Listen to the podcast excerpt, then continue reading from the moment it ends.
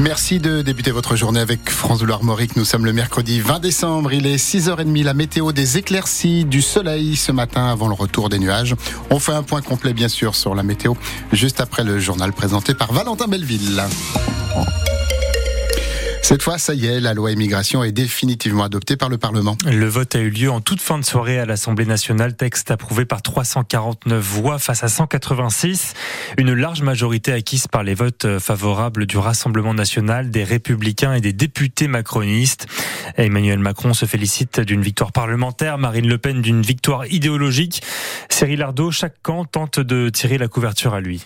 Certains députés macronistes avaient prévenu qu'ils voteraient contre et la gauche était farouchement opposée au projet de loi. Finalement, la majorité se félicite. Le ministre de l'Intérieur Gérald Darmanin parle d'un texte fort et ferme, adopté, dit-il, sans les voix du RN, même si près d'un quart des députés de son camp a voté contre ou s'est abstenu et que plusieurs ministres ont fait savoir leur opposition.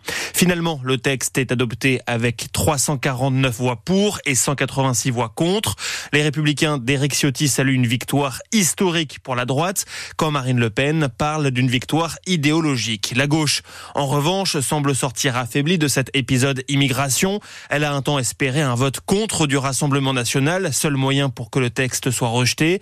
Mais l'écologiste Cyrielle Châtelain fustige finalement un Emmanuel Macron élu pour faire barrage au RN, mais qui a permis d'inscrire les idées de l'extrême droite dans la loi, selon elle. Et ce matin, contrairement à ce qu'avançait hier soir Gérald Darmanin, le député RN Jean-Philippe Tanguy explique que si les députés du Rassemblement national n'avaient pas voté euh, pour cette loi, elle ne passait pas. Il euh, salue une victoire idéologique et politique après, je cite, des décennies de combat sous les insultes, les critiques de mauvaise foi et les fourberies.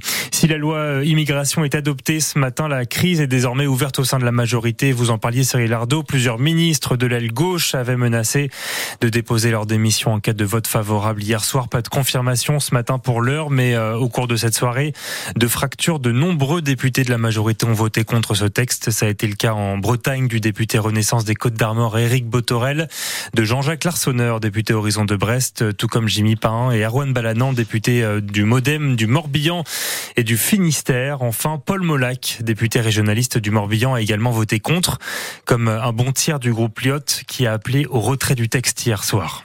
Nous, on avait travaillé en commission pour que le texte du Sénat soit largement remanié et qu'un, par exemple, la ME soit remise. Et malheureusement, ce texte-là, qui était quand même nettement plus humaniste, a été rejeté à l'Assemblée. Donc là, on se retrouve avec un, gouvernement qui a été sous la pression des Républicains et donc qui a accepté ce que les Républicains voulaient avec un texte très très dur qui était sorti du Sénat. Je dis simplement que si jamais les Français pensent que leur problème ce sont les immigrés, ils se trompent largement et que les problèmes que nous avons, ben, on les doit tout simplement à nous et pas aux autres. Et le texte adopté finalement hier soir après son passage en commission mixte paritaire la veille se révèle bien plus dur que le projet initial du gouvernement, notamment concernant l'ouverture des droits aux prestations sociales pour les étrangers en situation régulière, désormais bien plus restrictive. Les parlementaires socialistes ont annoncé saisir le Conseil constitutionnel pour euh, obtenir la censure de cette loi. Mobilisation également euh, dans la rue où de nombreux rassemblements sont prévus ce soir, dont un à Rennes, place de la République. C'est à 18h à l'appel de Solidaire 35. Entre trois mois avec sursis et dix ans ferme pour les mises en cause du procès Kercado 2 à Vannes. Après une délibération de plusieurs jours, le tribunal correctionnel de Vannes a rendu hier dans cette affaire de trafic de drogue sa décision qui a eu lieu quartier Kercado entre 2015 et 2017. 17 des 18 prévenus ont été condamnés. 10 ans de prison pour le principal protagoniste, Roberto Blanchedan. À la tête de ce trafic, il aurait écoulé 900 kilos de drogue en deux ans. L'un des avocats a annoncé son intention de faire appel. On y revient en détail dans le journal de 7 heures. Direction les Côtes d'Armor avec un bon plan si vous aimez les coquilles Saint-Jacques. Surtout si vous les aimez gratuites. Oui, gratuites. De quoi préparer le réveillon de Noël avec le sourire. Seul petit détail. Et pas pour le moindre, Vincent, il faut aller les chercher vous-même. Avis aux bons nageurs et surtout aux courageux parce qu'il faut avoir vraiment envie de Saint-Jacques pour plonger en baie de Saint-Brieuc en ce moment, Joanne Moison. et avoir une combinaison suffisamment épaisse pour ne pas avoir froid. Deux fois par semaine, pendant deux heures, les plongeurs amateurs sont autorisés à ramasser 30 coquilles Saint-Jacques chacun au fond de l'eau, comme ici sur la plage du Moulin à Étable-sur-Mer. C'est 100% gratuit. Thierry ne s'en prive pas. Moi, je suis commercial dans la vie et donc j'arrive entre deux rendez-vous à venir faire ma pêche. Je pêche mes 30 et après je retourne euh, au boulot là. Vous allez profond?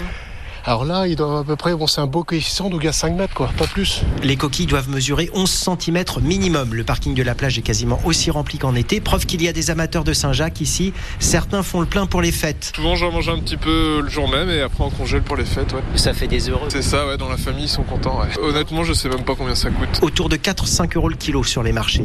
Quand on va le frire, on est plus content de venir. C'est Jonathan, un autre habitué. Il fait un peu froid, mais, euh, mais c'est toujours agréable. Donc, euh... Et vous n'avez pas de mal à en trouver là? Ah non, non, non. non, non.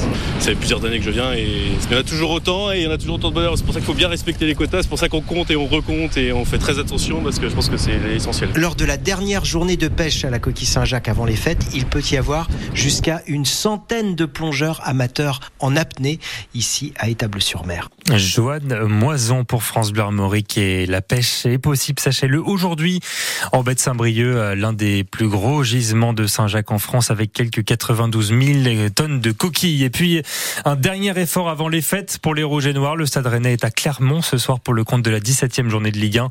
Le coup d'envoi est à 21h. Match de la peur pour les hommes de Julien Stéphan qui ne compte que 3 points d'avance sur la place de barragiste avant ce match.